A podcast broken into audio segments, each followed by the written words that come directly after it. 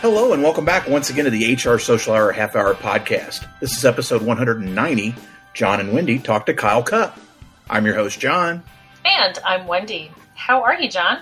Wendy, I am well. Good. Well into October.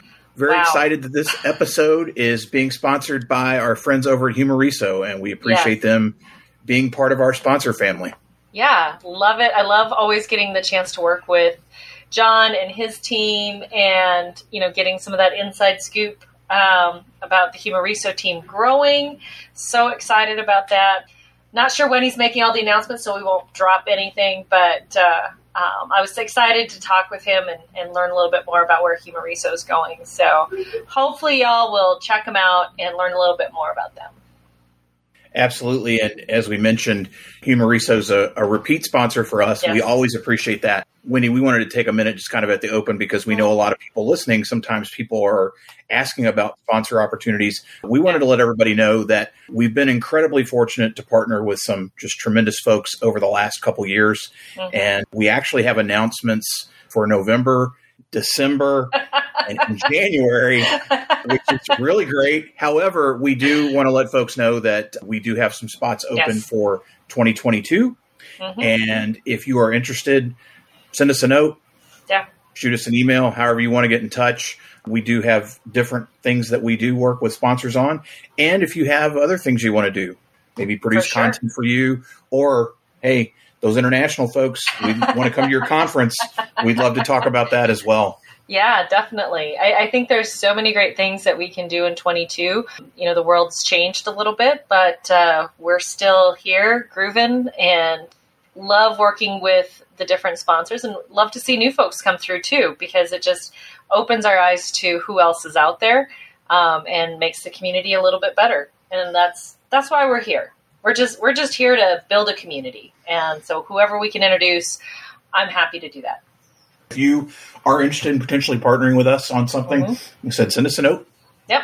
And we know. will uh, we will start that conversation. Yeah. And it, but we will say this: if you're only trying to sell something and don't want to be part of what we do, not Yeah. interested. Exactly. We've had several that have approached. In fact, one I'll never forget.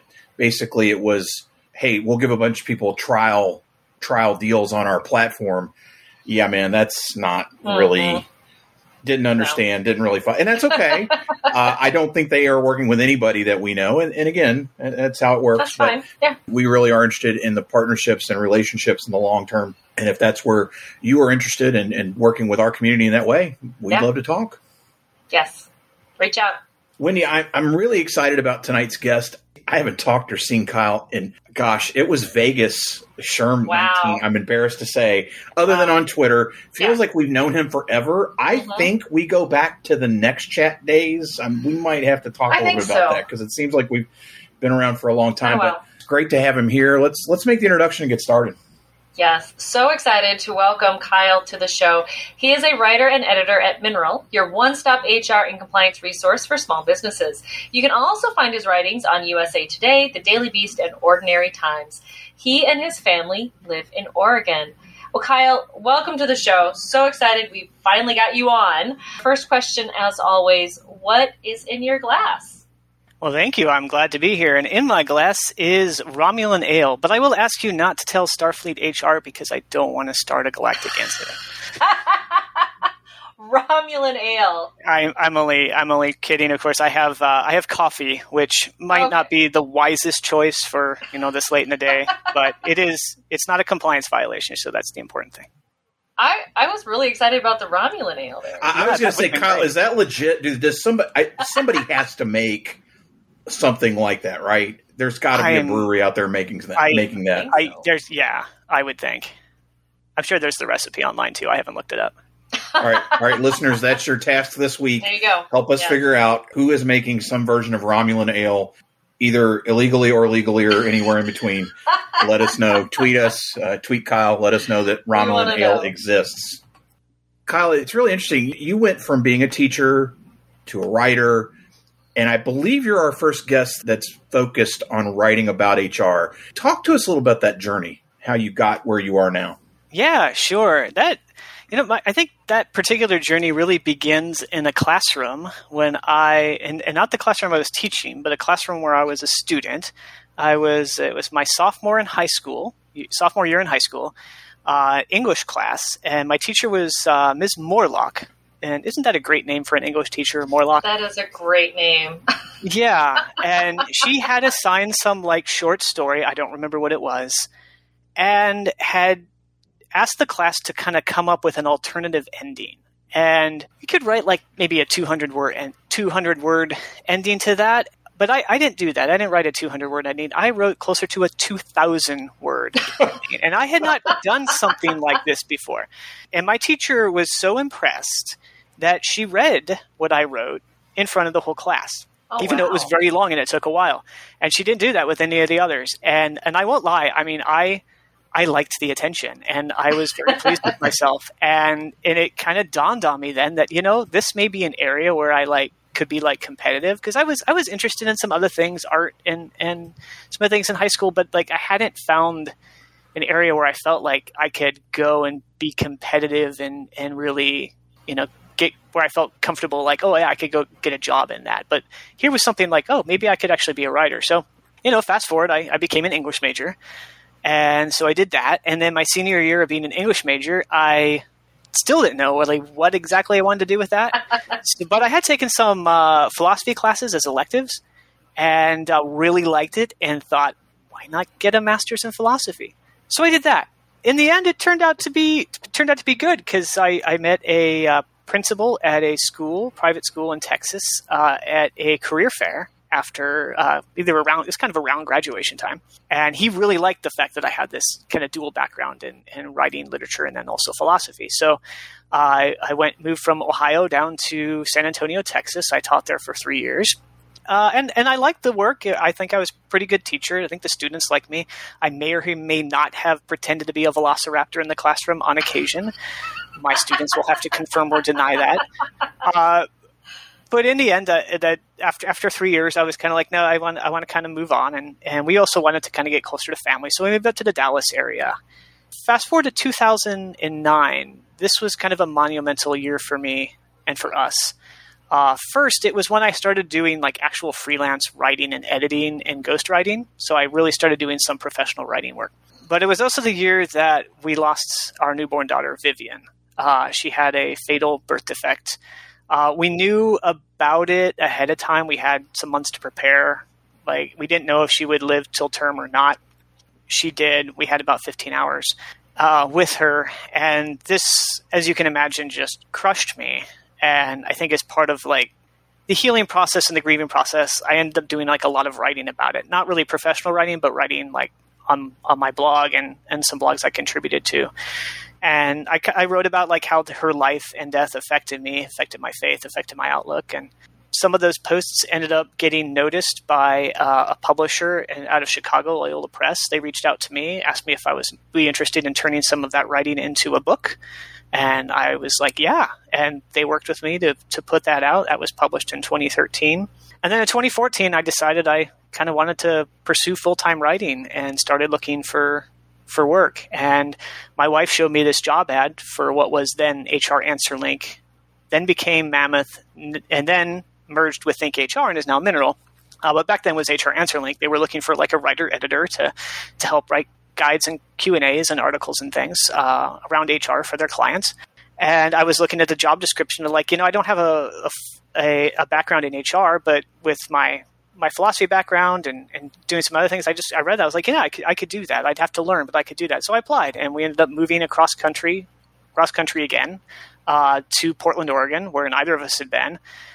I've been there since, uh, and as I said, you know, I didn't have an HR background when I started, but I spent a lot of time on you know our company's uh, platform, which you know is designed for our clients to help them like understand their HR compliance obligations and answer questions that they have. But for me, it was like this great crash course in, in all things HR. And I listened to our uh, experts on the phone as they were talking with people, which really helped me just get a, a good understanding of our clients' pain points and what small businesses are, are dealing with in, in the HR world. And I decided to get my certification, did that, and um, wasn't too long that I started, you know, getting ideas and forming opinions about uh, what HR is and what it can be. And now I'm here. Wow, that is that is quite the journey, Kyle. That is um, uh, um, amazing, and I I appreciate you sharing that lighten it up a little bit. Uh, so you write about HR stuff. Um, I have to say, one of my favorite articles that you've written, um, you wrote about Darth Vader getting sent to HR. Yes. Um, so you know that we know you like to have fun with your writing as well. But what are some of your favorite topics to write about? Yeah, um, you know, uh, so many of uh, a lot of my colleagues are very focused on like the compliance angle, but I, I get uh, to write more about like some of the strategic and business aspects, and I, I really love that. I mean, the, I'm really fascinated by the re- employment relationship, like as an actual relationship. Like, what makes it succeed? What makes it fail? Like, how can it be different? How can we make it better for everyone involved? And so, I, you know, as far as like more specific topics, I, I'm really interested in like how we incentivize people to apply and how we incentivize them to stay. How do you build trust in the workplace? Uh, especially when like workplaces are often places where you know, distrust reigns and how do you build psychological safety and how do you balance the needs of employees and employers and, and their respective you know freedom to make decision for themselves and what's uh, and what's best for them kyle as you talk to practitioners people within mineral kind of as you're out there assessing what's going on what do you think is going to be the big issue for hr in the coming year i think grief is going to be the big issue a lot of people have lost someone very close to them in the last year year or so, uh, and not always due to COVID. Life and death continue to have continued to happen. You know, others have lost have lost jobs, and I know people who have lost friendships. And even if you haven't lost any of those, you've lost time. And I think in a very real way, we're all grieving. And I think as we move, I hope sooner rather than later.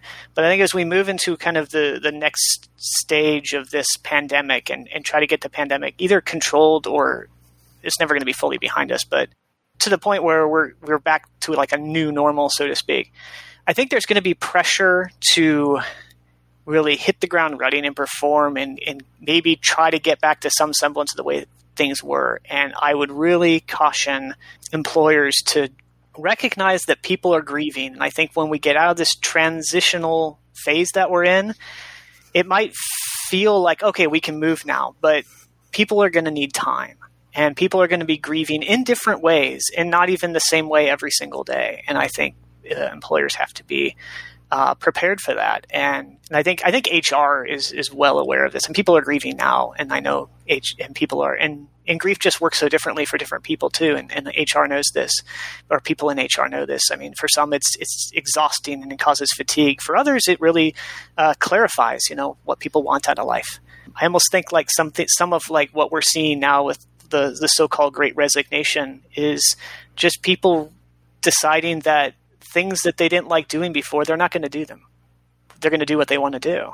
And I think that's part of grief too. And I, I, I'm not, I don't want to reduce everything that's happening to that, but I think that is likely part of it. And I would, I suspect we'll see more of that uh, in the coming years. I think as people just kind of take stock of their lives and really look at what's important and what do they want to do with the time that's remaining to them. I think you're onto something there, Kyle, and it's you know that's one of those topics we don't talk about, and we try to maybe sweep under the rug, or um, you know, it makes us uncomfortable, and we don't like to be uncomfortable. I, I think you're onto something with that topic, and being a little more aware that we're all going through something, and regardless of where we are, we have some sort of um, grieving process that that needs to go through that. Along those same lines, you have been very open about sharing your own grief. Mentioned earlier, you lost a daughter, you've lost a young son in an accident, um, and last year you wrote about that in uh, in USA Today, and uh, it was such a great article. It really um, it moved me, and so just kind of want to know a little bit what has other response been to that article, and what are you really hoping people take away from that specific article that you wrote? Yeah, um, yeah. Last year, our um, our fourteen year old son Jonathan uh, suffered a fatal injury, and yeah, it just it it shocked us. It, it just changed our it changed our our world, and uh, fortunately, I was in the position where I could just drop everything and be with my kids, be with my wife, be with Jonathan. Uh, he he was alive for two more days. But even even after we found him, when we went to the the nearby hospital, uh, you know, they let they let us know they were going to transfer him to a children's hospital where he could get better care. But they told us like this is not going to have a happy ending. I didn't have to I didn't have to worry about my job or loss of pay because uh, it just I, I let my employer, my boss, and some of my colleagues know what happened and that I'd be out. I didn't know when I'd be back, and that was fine. And they they they took care of it, and um, they had and have a generous uh, bereavement uh, leave policy. Uh, so I had just up to four weeks of paid time off, where I just was able to take time. And as uh, as in the weeks that kind of followed followed all that and months, I was, you know, I was just reflecting on, you know, that the fact that I was able to take time to do that work that grief required of me. And I learned too pretty quickly, just looking around, that what I had was not the norm. Like in a lot of workplaces, like the, the standard bereavement leaves like three days to a week. It's not always it's not always paid. And I wanted to just I wanted to write about that. I wanted to write about what I needed to to heal in that time and to be functional and to make it clear like if i had had to go back to work like right away like i would not have been doing a good job i would i was not functional and uh, it would not have built like a good employee employer relationship um, so i'm very thankful that uh, i had the opportunity that i did and i'm hopeful that you know those who read it if they run a business that and, and they can do more. And I, I totally and I mentioned in the piece and understand that you know there there are financial constraints, and you know not everyone can offer a, lots of uh, lots of PTO. You know, but if there are things that businesses can do to be more supportive or to give people more time, you know, I'm hoping they do those things. And I did hear from a lot of people, some who had good amount of time that they were able to take the time they needed. And I heard from a lot of people that didn't, that had to go back to work right away, and they kind of shared their stories with me. And that was gut wrenching too, because it was it was very much like writing and getting a response to that, and just talking openly about Jonathan and our loss on on Twitter. I've just heard from so many people that have lost children, that have lost close family, and are often just they're still. I mean, it's been a year, and we're still grieving, and there are days where I'm not at my best or fully functional, and, and that's okay. And I'm I'm glad to have a have a workplace and an employer and colleagues and, and a boss and that get that and are totally behind me and totally supportive. So I'm hoping. I mean, I I don't expect like radical change um, right away, but I I would love to see. I would love to see just you know ample or adequate bereavement leave, bereavement leave become kind of the expectation for businesses. Like, yeah, if you're running a business, you know, be supportive and do what you can and and it'll depend too on you know what your finances are and whether you can make the numbers work. But do what you can, and if you can do more, do more, because you're helping not only your employee but you're helping yourself too. Kyle, as we talk about grief, and I, I appreciate you being so willing to talk about it with us. You talked to people over the last year. Are you seeing organizations make changes trying to address this, or what has been the general consensus or feeling there? I have not, but I haven't like spent a lot of time looking either. Mm-hmm. Um, I haven't heard of company, but there may be. I'm actually very very eager to to look that up now and, and to see like who's made because I mean it makes sense, uh, particularly in light of what I had noted earlier that grief is such a shared common experience now. It's something we're all affecting. And even if you can't like offer pay time off, I mean, I will say that I one of the things too my employer did is hooked us up with a grief coach and uh, mm. and paid for a bunch of sessions with her. And I know she has other clients, so there are there are other workplaces that are doing really awesome work here and, and being very helpful. Uh, but as far as whether workplaces have changed uh, practices a lot within the last couple of years, I don't know. But I want to now. Yeah. Yes, maybe that's your assignment as we yeah. figure out Romulan ale, and now we're going to figure out who is working in that space. Uh, one of the things that we've done this year, Kyle, is we've started to crowdsource, outsource some of our questions to guests. And in this case, previous guest Minda Harts asks, What one song best describes you? You know, if I mentioned Beethoven, that would just sound pretentious. So I'm going to say Looking Out by Brandi Carlile. probably a couple Avett Brothers songs that would that do the trick too. But Brandi Carlile's "Looking Out's the one that came to mind first. I'm going to go with that one. This was Beethoven, the composer, not not a song from the Beethoven movies. This is correct. Yeah. Okay. Yeah, if there was a if there was a movie song, it'd probably be like the Never Ending Story or something that was just instrumental for my childhood. You know, And now I, I have to know what Beethoven piece of music would, would describe you. uh, it depends on my mood. You know, sometimes I'm bum bum bum bum, and other times I'm much more pastoral. And Oh, with that, we're going to take a quick break and we'll be right back. This episode of the HR Social Hour Half Hour podcast is brought to you by Humareso. Humareso is an award winning HR firm based in southern New Jersey and is a trusted provider of consultative human resources and personnel management services. Their resource specialists handle the areas of administration, compliance, training, recruitment, HR technology, strategy, and organizational development. With advanced degrees and accreditation from the Society for Human Resources Management and the Human Resources Certification Institute, each associate possesses a strong knowledge base as well as a value for learning for which Humareso is known. Humareso will assess your business's employee relations philosophy and current strategies in order to better develop management communications and thereby design HR administration solutions best suited to fit your company's unique needs. To learn more about Humareso and their team, visit humareso.com. Thanks again to Humoriso for sponsoring the HR Social Hour Half Hour podcast. And now, back to the show. And we are back. Kyle, it is now time for everyone's favorite part of our show, the half hour question connection. What career did you dream of having when you were a child? I wanted to be the first artist in space. Oh, Now I don't know what I meant by that. I I mean I guess I sort of like maybe pictured myself painting in zero gravity, but I hadn't worked out all the logistics. But sure. I wanted to be an artist in space, and I wanted to be the first one. Yeah, I was an ambitious kid. I don't know what happened to that ambition, but Kyle, you've mentioned art several times. So, do you have a particular mode or you mentioned painting? Are you a painter or? yeah, not Yeah. not really. My wife is an artist. Um, Okay. I I did like I took a lot of art classes in high school and a lot of electives, and I did like drawing and some sculpture and some painting and some computer graphic type stuff. I could do some good things here and there, but like I I realized then like this is a skills gap for me, like and and I just don't have that innate talent, so it's not something I've really ever pursued.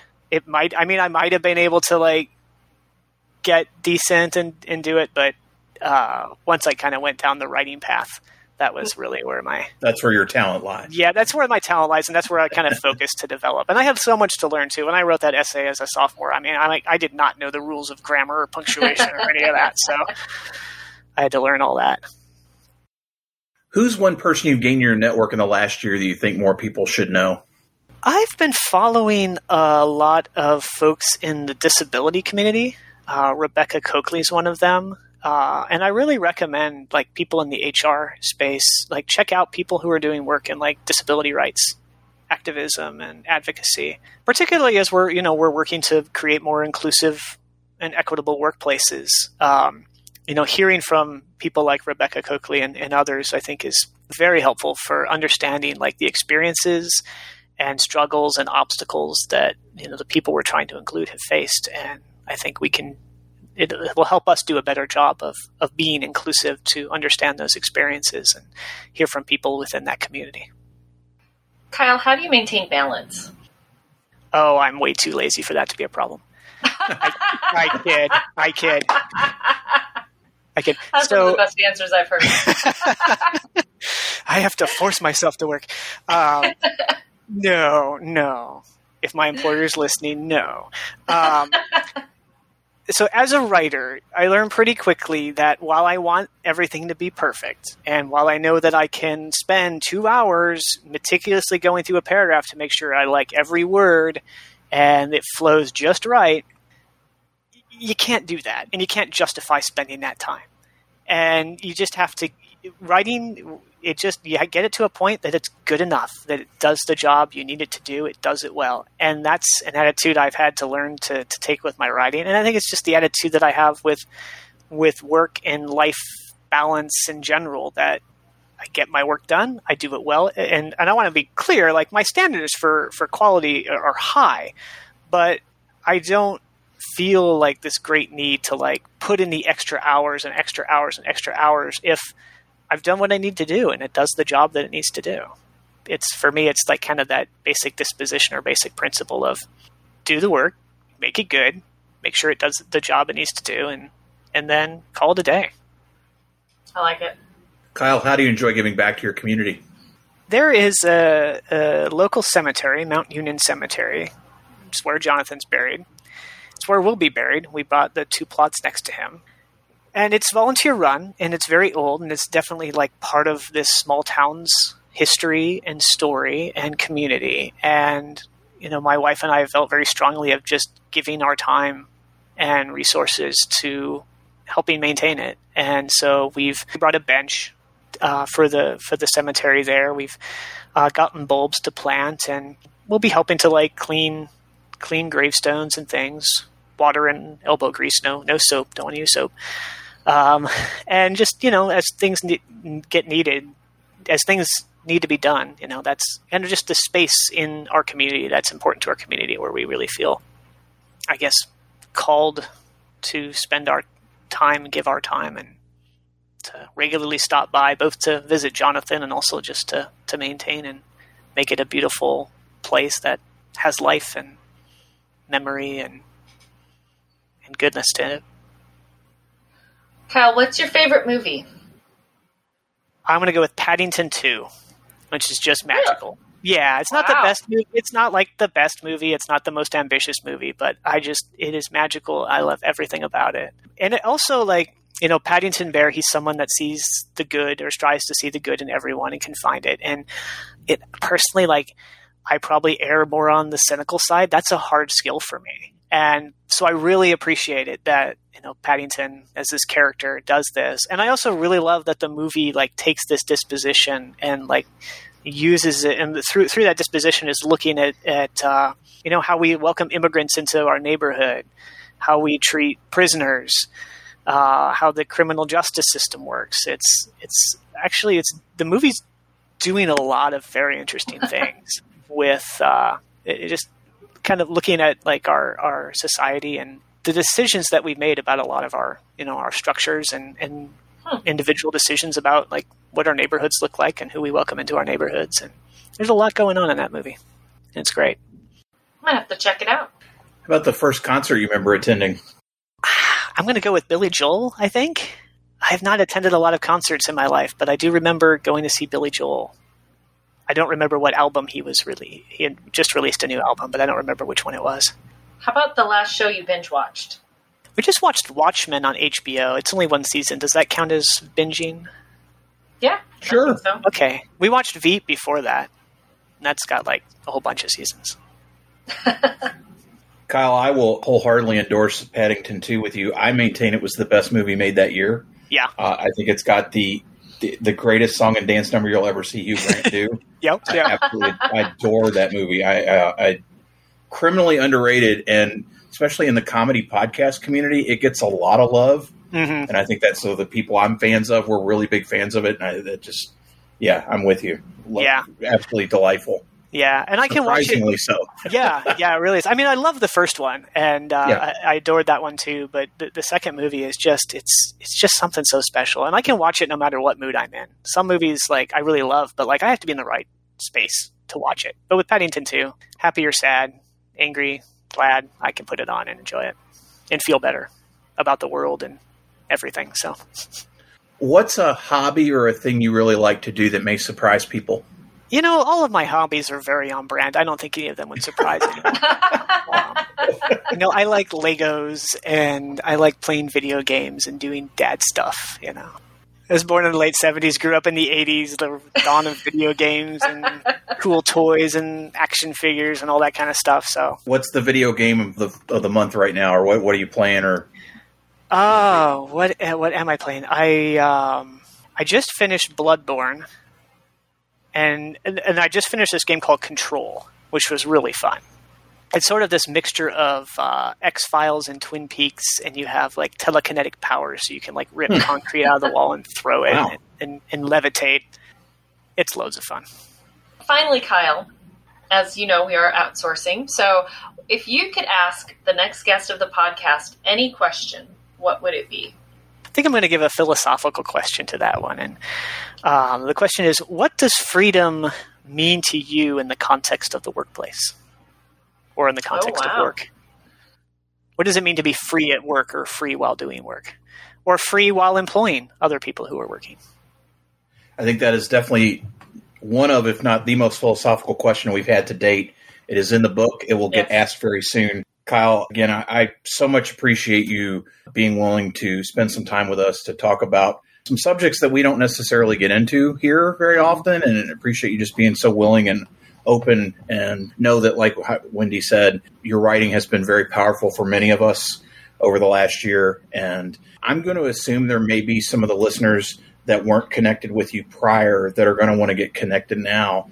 Best way for them to reach you out there, any and all methods, uh, how should they get in touch? Uh, I hang out the most on Twitter, uh, Kyle Cupp at Twitter, or uh, K Y L E C U P P. And I do have my USA uh, Today piece on, on the work of grief uh, pinned there. So if anyone's interested in reading it, there's an easy link there.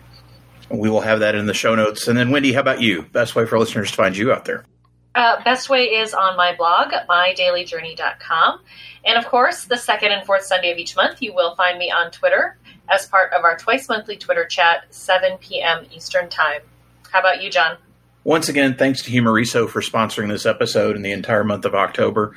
And as for me, jonthurman.com for all things Jon Thurman for the show, HR Social Hour Podcast.podbean.com.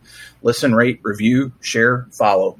Whatever platform you listen to the show on, just hit follow plus button a check button. Everything's a little different, but click that button for follow and you'll get that new episode each and every week. International listeners, we'd love to talk to you. Best way is to get in touch with us so we can start that conversation. We will make the time zones work. We, we do it all the time. We did it with Kyle's all the way uh, on the other side of the country. Uh, mm-hmm. He did not do a pterodactyl imitation for us, uh, loss or Velociraptor rather. Uh, maybe he'll do that after we get done recording, but you never know. But let's, but please get in touch, and we'd love to love to talk further. So, Kyle, again, appreciate being with us. And so, for the HR Social Hour Half Hour Podcast, I'm Jon, and I'm Wendy. And as always, be sure to connect give back, and network. network. Take care, everybody. We'll see you soon.